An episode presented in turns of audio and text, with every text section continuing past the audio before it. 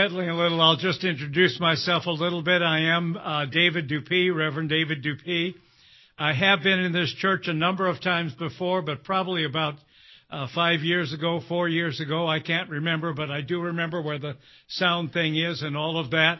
And I remember telling uh, David that he has to watch out for the volume on this because my volume is already fairly substantial.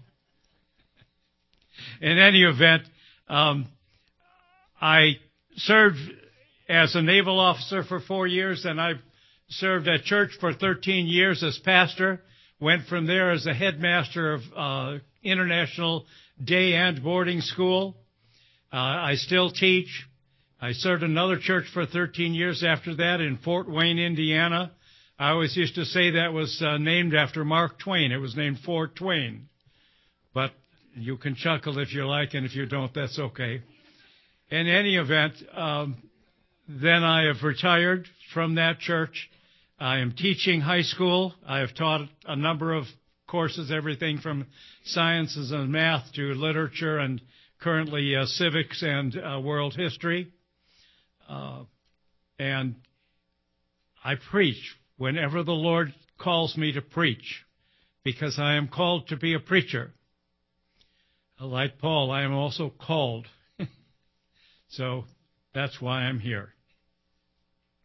We're going to read now from uh, the book of Galatians, uh, chapter number one. If you have your Bibles with you, and uh, turn turn to it. If you don't, use the pulpit Bible. But let me encourage you always to bring your own Bibles, preferably print rather than electronics, so that you can read along and uh, even it's okay even to uh, make notes in your Bible if you so choose. So uh, open your Bibles. We'll read uh, not not everything. We'll we'll jump a little bit because we're going to have an introductory sermon uh, this morning, a little bit like the uh, church school class was an introductory uh, message on the book of Romans. And I'm so pleased that Nick, in preparing that, deliberately prepared for this sermon. I, I, say deliberately because he did work deliberately in his preparation, even though he didn't know. Is that, in that right, Nick? You didn't know you were preparing for the sermon, but you were.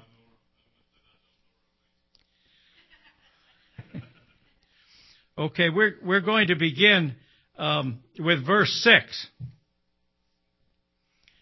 I am astonished that you are so quickly deserting him who called you in the grace of Christ and are turning to a different gospel. Not that there is another one, but that there are some who trouble you and want to distort the gospel of Christ. But even if we or an angel from heaven should preach to you a gospel contrary to the one we preach to you, let him be accursed. We as we have said before, so now I say again, if anyone is preaching to you a gospel contrary to the one you received, let him be accursed. For am I now seeking the approval of man or of God? Or am I trying to please man? If I were still trying to please man, I would not be a servant of Christ. For I would have you know, brothers, that the gospel that was preached by me is not man's gospel. For I did not receive it from any man, nor was I taught it, but I received it through a revelation of Jesus Christ. For you have heard of my former life in Judaism, how I persecuted the church of God violently and tried to destroy it. And I was advancing in Judaism beyond many of my own age among my people. So extremely zealous was I for the traditions of my fathers.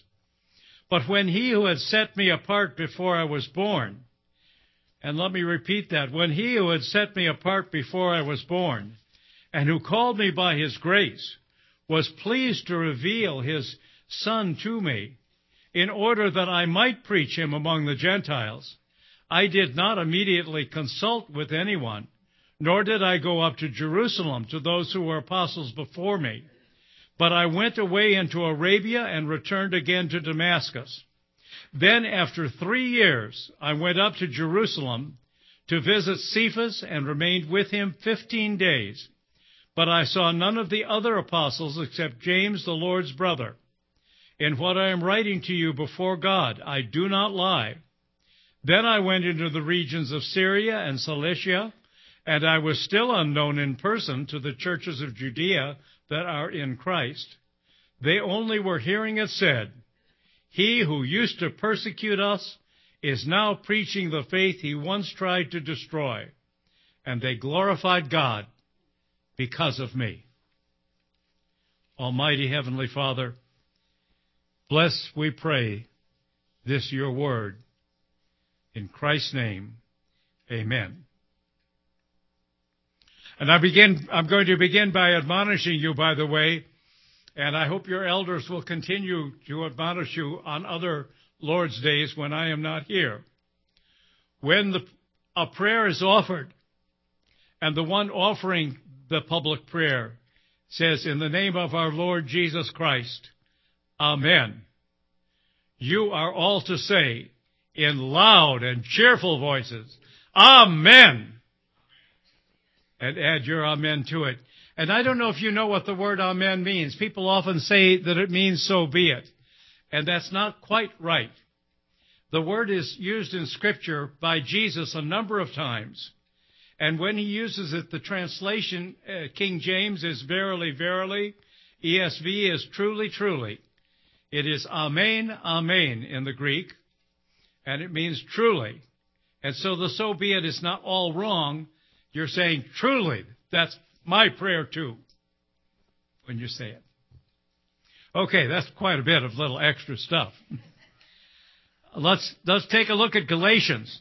And I've titled this as the, the epistle of Christian liberty. The epistle that hits firmly upon Paul's regular teaching that we are saved by faith, not works, and that even that faith is the work of the Holy Spirit in our hearts. So let me suggest to you that there are a number of great questions in our time and every time that everybody has to answer. One of the questions is, did we come to live by chance or by design? If design, who is the designer? If the designer is God, what is he like? Does he care about each of us? Can we know and enjoy him? And of course, you know the answer is we came to live by design. You are here this morning because God called you be, to be here. You may think you're here because you chose to come to church. And that's true. And I'm here because I chose to accept the call given to me by Elder Farrell to come and preach on this particular day. But I'm also here because God called me to be here. And that's the fundamental reality. The other is the means used for it. So we are, we have come to live by design. The designer, of course, is God, Yahweh. And I say Yahweh because that is God's name. The Old Testament is mistranslated deliberately, and whenever you see in the Old Testament the word Lord with capital letters, the L will be bigger, but they'll all be caps in form. The Hebrew says Yahweh. And sometimes it even says the Lord God with God in caps. in that case, it's saying the Lord Yahweh. And that's important because God is not only, the Father is not only our Lord. He is our Lord. He is our caretaker. He is uh, all of the attributes of God, the righteous one, the holy one. If I keep going on that, that'll be the sermon this morning. And it could be, and it would be a good sermon. Yahweh encompasses everything that He is. And when we translate it, Lord, we're narrowing it. And so uh, when I read Old Testament, I always read Yahweh. Now, I'm not criticizing those who do not. Good Christian pastors and folk, because we all get the, you know, the patterns there. But I'm just telling you that to remember that. The designer is God. The designer is Yahweh. And what is Yahweh like? He is holy, perfect in all that he does and all that he determines. He is righteous. He does only what is right. And by the way, related to righteous is he is just. As a God, he cannot ignore sin. That's why we need to be cleansed of sin.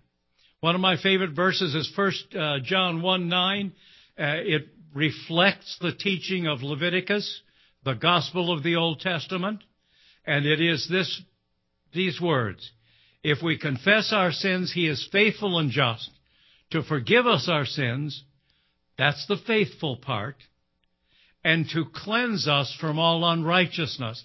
That's the just part. Now, the forgiveness of sins, we have something to do about that. We need to work on being holy so that we won't be as sinful and won't need as much forgiveness as we have needed. We still need forgiveness, of course, and only He can forgive. But we need to be working at our sanctification. We need to be working at becoming holy. And that's one of the things that is taught in Leviticus. But we also need to be cleansed, and that we can't do we have to be cleansed, just like a babe has to be cleansed. He can't cleanse himself. The mo- mother or the dad, because it's okay for dads to do these things too, uh, has to cleanse the child. God cleanses us, and that's why He can forgive us. That's why He can accept us, because we're clean enough to walk into His presence. He made us so in Christ. Can we know and enjoy Him? Yes, we can. Do you all know the first uh, question of the shorter catechism? What is the chief end of man? The chief end of man is to glorify God and to enjoy Him forever. We're going to talk about catechism quite a bit in this sermon, by the way. Um, when you hear those words, when you recite those words, to glorify God, we're to do that by the way we live, by the things we say, by the things we do. And none of us does that perfectly. I stand here a sinner in this pulpit. pulpit. I don't do that as well as I ought to do it. That's one of the goals to try and improve. And so we, we, we all should. But then, praise God and to enjoy Him forever.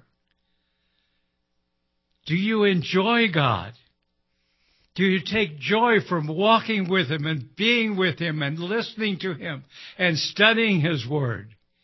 Because that's part of the, the answer there. And it's wonderful. We can know and enjoy God. All these questions, of course, are answered uh, by Scripture in its entirety in far greater fullness than I have just, just now. But we can ask ourselves some follow-up questions. How can we know Him? We know Him in His Son, Jesus Christ. That's why Christ came to earth, so that we could know the Father. What has He done to help us? He sent His Son, and He sends His Spirit. We are guided by the Spirit. I had one of my uh, former students who came to be a teacher uh, with me when I was headmaster. His name was Aaron. He's still a school headmaster, Christian school himself now.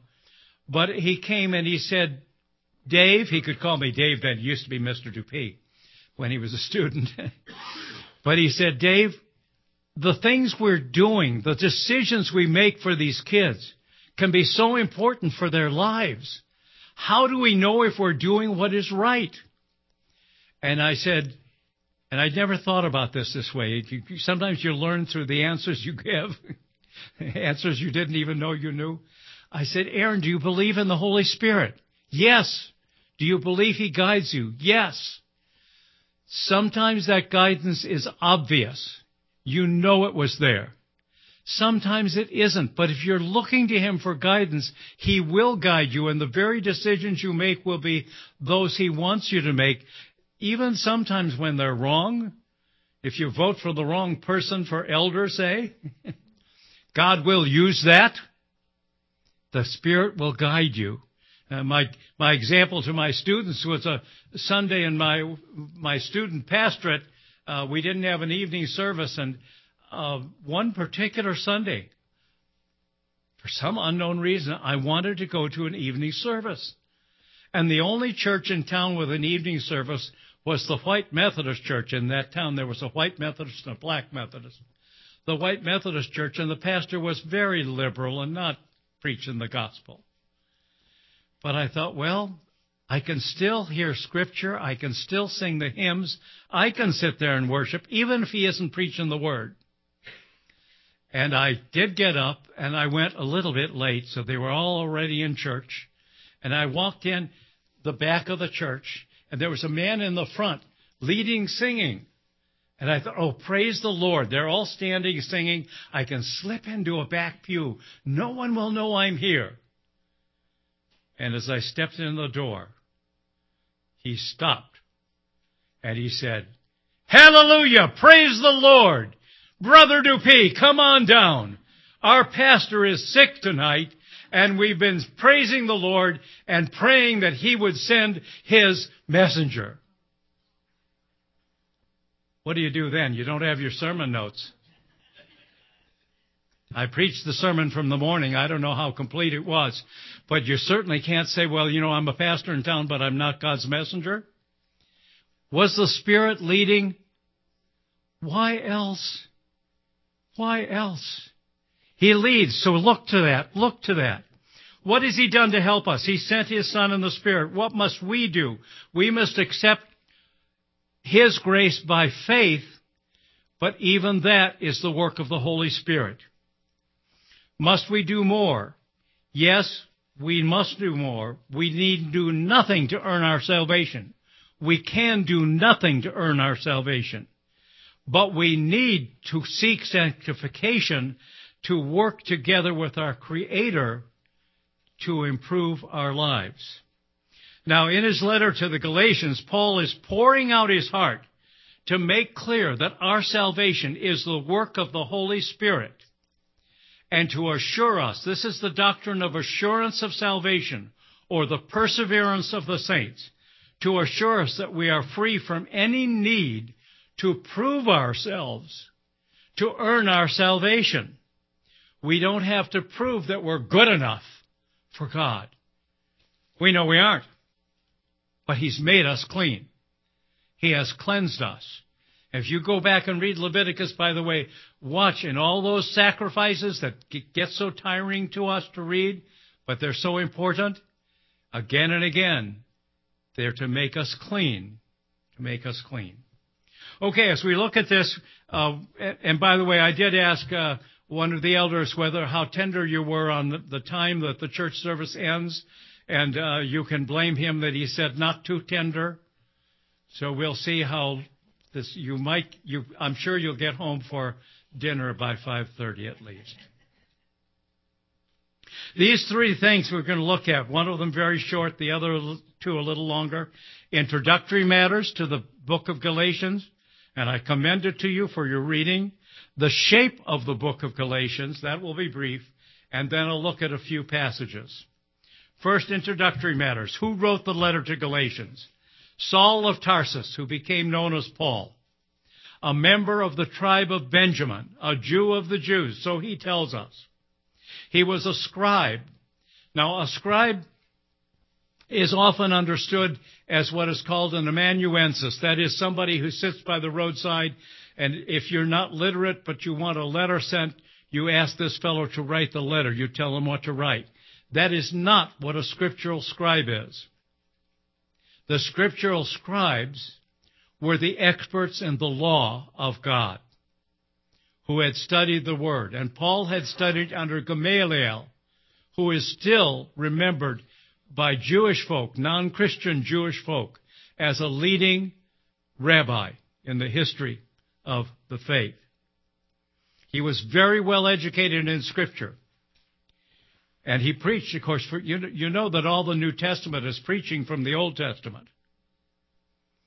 He was a fanatic persecutor of those who followed the way. They weren't called Christians yet, not till Antioch, but they were called the followers of the way. Very zealous. Very zealous.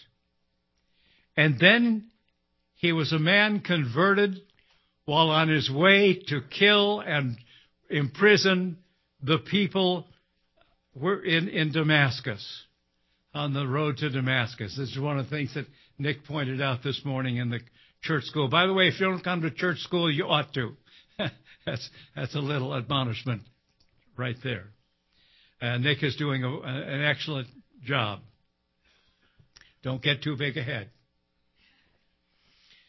He was also, and this is so significant, he says, a man set apart before I was born. He was zealously persecuting the church, but he was a man set apart before he was born to preach the gospel. Think of that. That's incredible. I am a man set apart before I was born to ultimately become a preacher and a teacher. You are individuals set apart before you were born for the purposes which God has for you. For the scripture says that He has prepared good works beforehand for you to do. That's to all of us. Not all the same call, but all called not all set apart for the same exact thing, but all set apart. Okay. Called by His grace. It is His grace that calls us. I had a very weird conversion experience. I was in eighth grade in a, youth group meeting in a church where I never heard the gospel. I think the pastor actually did believe it, but he just it somehow never came across. At least I didn't hear it. But we were singing, Lord, I want to be a Christian in my heart. And I found myself saying inside, Lord, that's what I want. And my life changed. From that day, I went from being very foul mouthed to not being as foul mouthed and gradually trying to change that. And I didn't just decide, well, now I'm going to change. He changed me. That's what the Spirit does. It's a long time before I understood what the gospel was, was all about, but He was working in my life. When you come to Christ and ask Christ to come into your heart, whether you understand or not, how much you understand or not, the Spirit is going to work in your heart. He was an apostle. I think he was the 12th apostle. I think when they chose Matthias, uh, they were doing what seemed right and reasonable to them.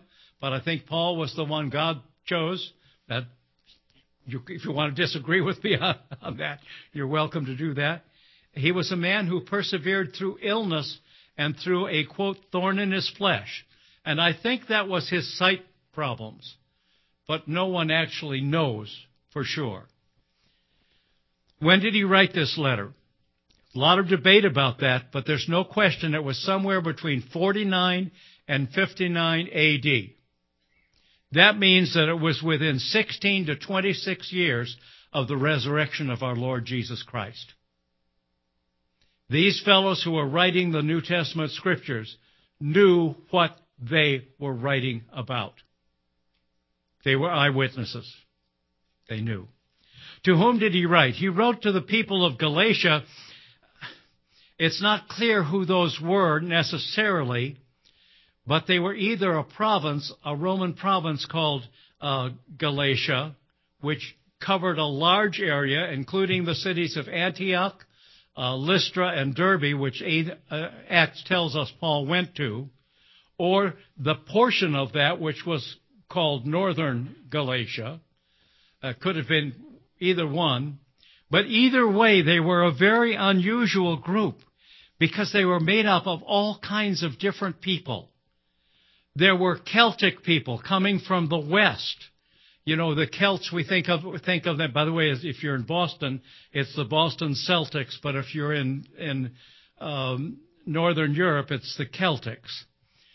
At any rate, the Celts were up from Northern Europe, but they had come across and conquered much of modern Turkey, which we call Asia Minor now, because the Romans called it Asia. That's how Asia got to be called Asia.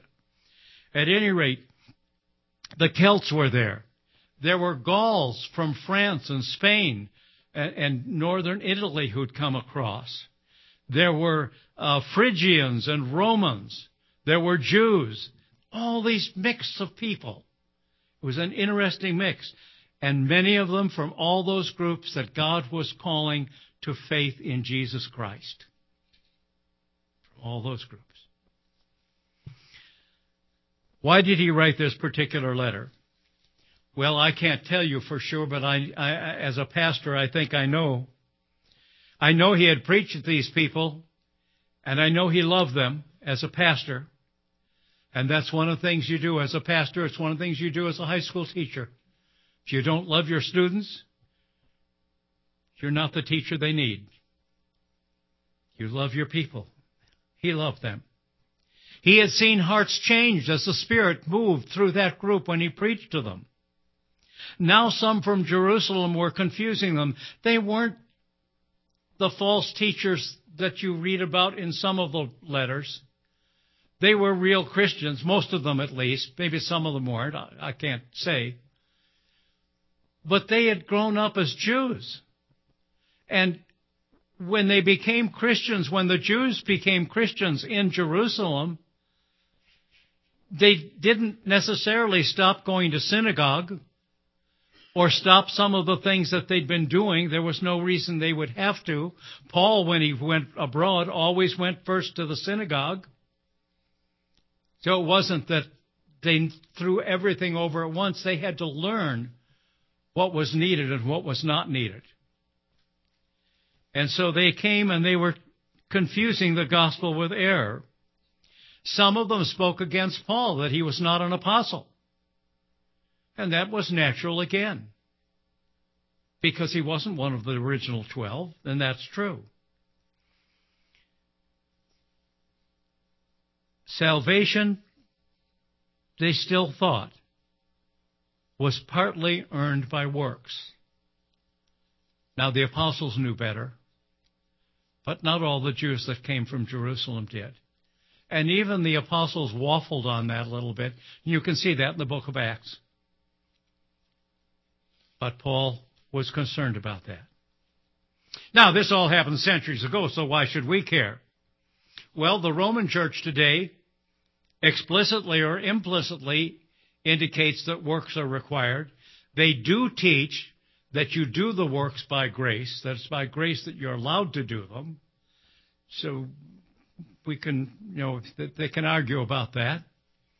The Arminian churches, who are our brothers and sisters in Christ, teach that you can lose your salvation because it's partly dependent on how you live. And that's not true. That speaks against assurance of salvation, against perseverance of the saints. So we should care about it. Assurance of salvation. The reality is Satan sends doubts into all men's hearts and minds. If works are required, are mine good enough? Well, no. Not if they're required. I see my failures. Did the Holy Spirit really enter my heart? Does He really guide my life? The answer is yes. He really did. And He really does. If you ever have doubts, and I've had doubts enter my life, and I believe most Christians have had doubts enter their lives. I suggest that you look at history. And the history I would suggest you look at is your personal history. One of the reasons I told about my conversion and my change is that when I've had doubts, I've looked back and realized that without my intent or my choice to do it, my life changed. That's part of my history. And anytime you have doubts, look back. You will see places where God clearly changed your life, where God clearly led in your life. And that's one of the best answers you have to any doubts that come into your life. Now I want you to take out the uh, insert in your bulletin.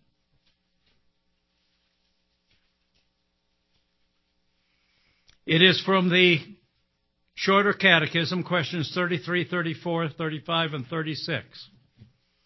They're among those that I always use with whatever classes I'm teaching uh, in the Christian school where I teach. Because they summarize an awful lot of the gospel.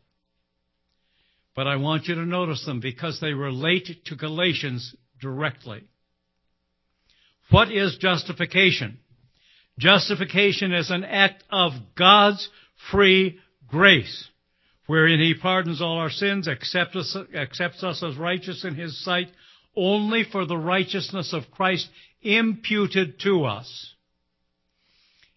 Something is imputed where someone looks upon you as though you have done it.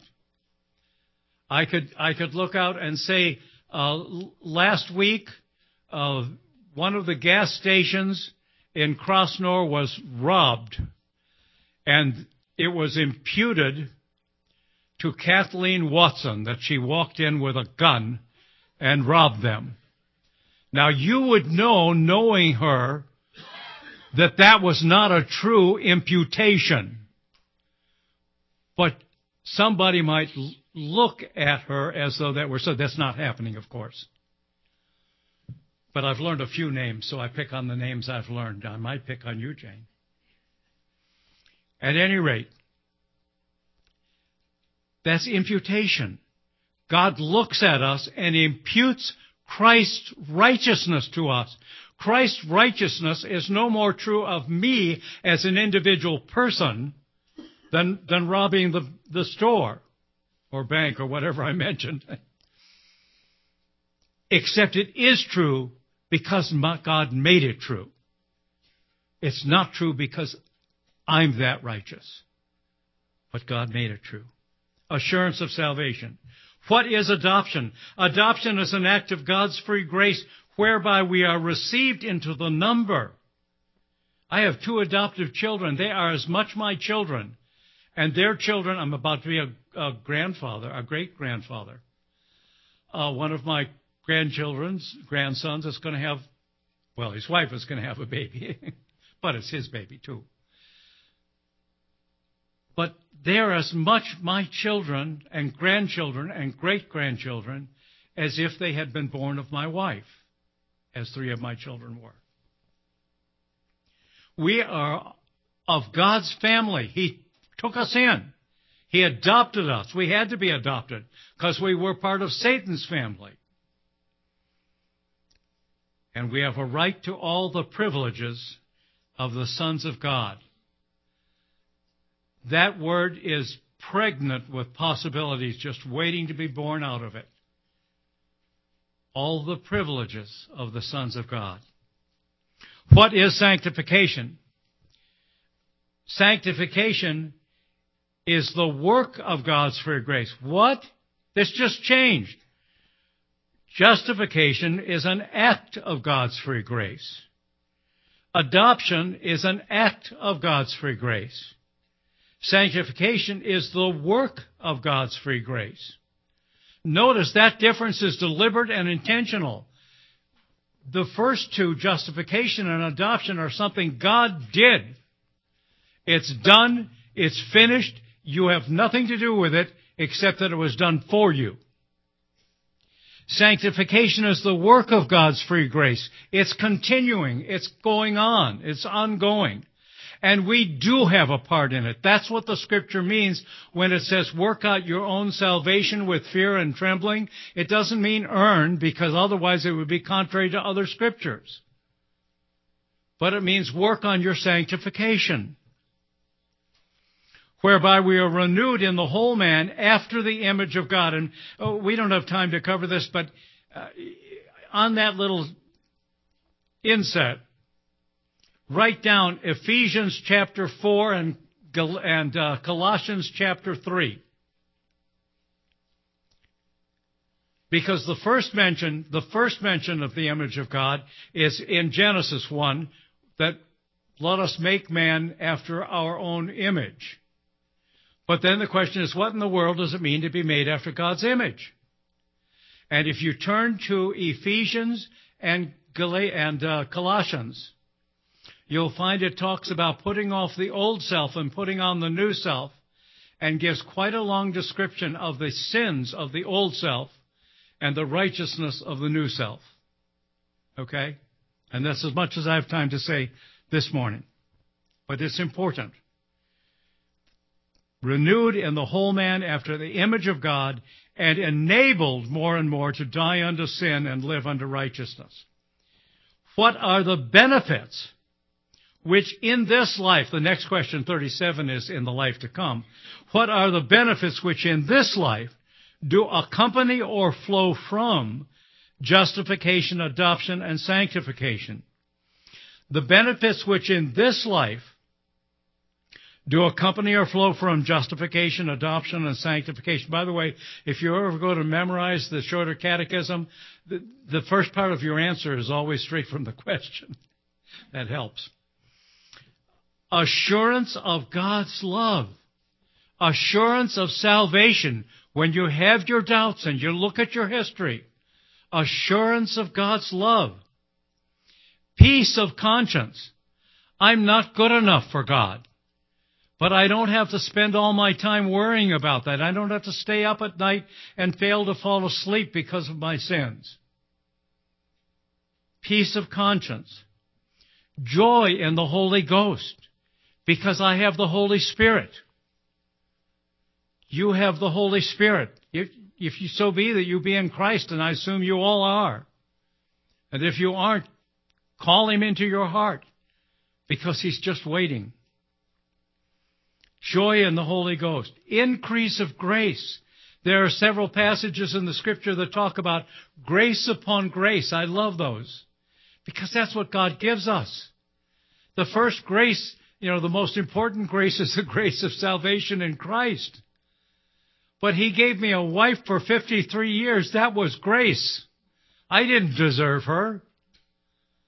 She didn't. She thought she didn't deserve me, but she. Well, I don't know if she deserved me. Maybe she. Maybe she was too good to deserve me. But at any rate, that was grace. I'm standing in this pulpit now, speaking God's word to you, speaking of God's word to you. That's grace. That's a gift to be allowed to do such a thing. Who am I to stand here? Nobody except for God's call. Who was Paul? Nobody except for God's call. You know, we look up to Paul. Don't look up to Paul, look up to God. He was nobody. I mean, he was somebody, but he was nobody. You, you understand what I'm saying? Grace upon grace. And perseverance therein to the end. There's assurance again. Okay, very quickly here. The shape of Galatians. Uh, the single theme of the doctrine of grace permeates, is like yeast into the dough all through this book. And the book is in three sections of two chapters each. The first two chapters are Paul's personal narrative. You've already experienced some of that, talking about himself and how God called him. The second two, three, and four are the doctrine of grace, central part of the book. And the last two are pleading with believers to live and be assured by faith alone. looking at some of the patches, passages uh, quickly as we can. In chapter 1, Paul talks about the gospel he preached and which he preaches, the fact that it is from God. On the surface, this is in defense of himself and his ministry, and at heart, it defends the authenticity, the truthfulness of the gospel itself. Chapter 2, authentication of the gospel. Paul was given the right hand of fellowship uh, by, by Peter, who's called Cephas here. And you know that's another name for Peter. If you don't, now you do. And by James, the brother of Jesus, and by John. In verses 15 to 21, Paul gives his personal testimony that, quote, a person is not justified by works of the law, but through faith in Jesus Christ. Chapters 3 and 4 are doctrinal comparison of gospel and law. The great writers, Calvin, Luther, all wrote about gospel and law. Verse 2 in chapter 3, the Holy Spirit received by faith, not works. Verse 3, the Spirit perfects, sanctifies. My sanctification, which is a, a work of God's free grace, is carried out by the Holy Spirit as I work hand in hand with Him. I do have a part in that. Verses 8 and 11, the righteous shall live by faith, coming from Habakkuk chapter 2, and also Romans chapter uh, 1, and Hebrews chapter 10. All of those deal with that, that the righteous shall live by faith. Chapter 4 speaks of adoption. All of those who are in Christ are sons. And yes, sons is generic. Uh, ladies, you are sons of God and daughters of God. Put it either way, it doesn't matter. You're His children. You're His children. Freedom and no longer bondage. The promise He tells us in verses 15 to 29 is sure because it predates the law. The promise was given first. Go back and read about Abraham and the Abrahamic covenant that he would be the father of many nations and that he would be blessed and a blessing. And that blessing has come to us in Christ. Chapters 5 and 6, the nature of true liberty, more, more discussion of the gospel of grace. Uh, freedom, faith working through love, that's our foundation for life. Your faith working through God's love in you and your love for Him.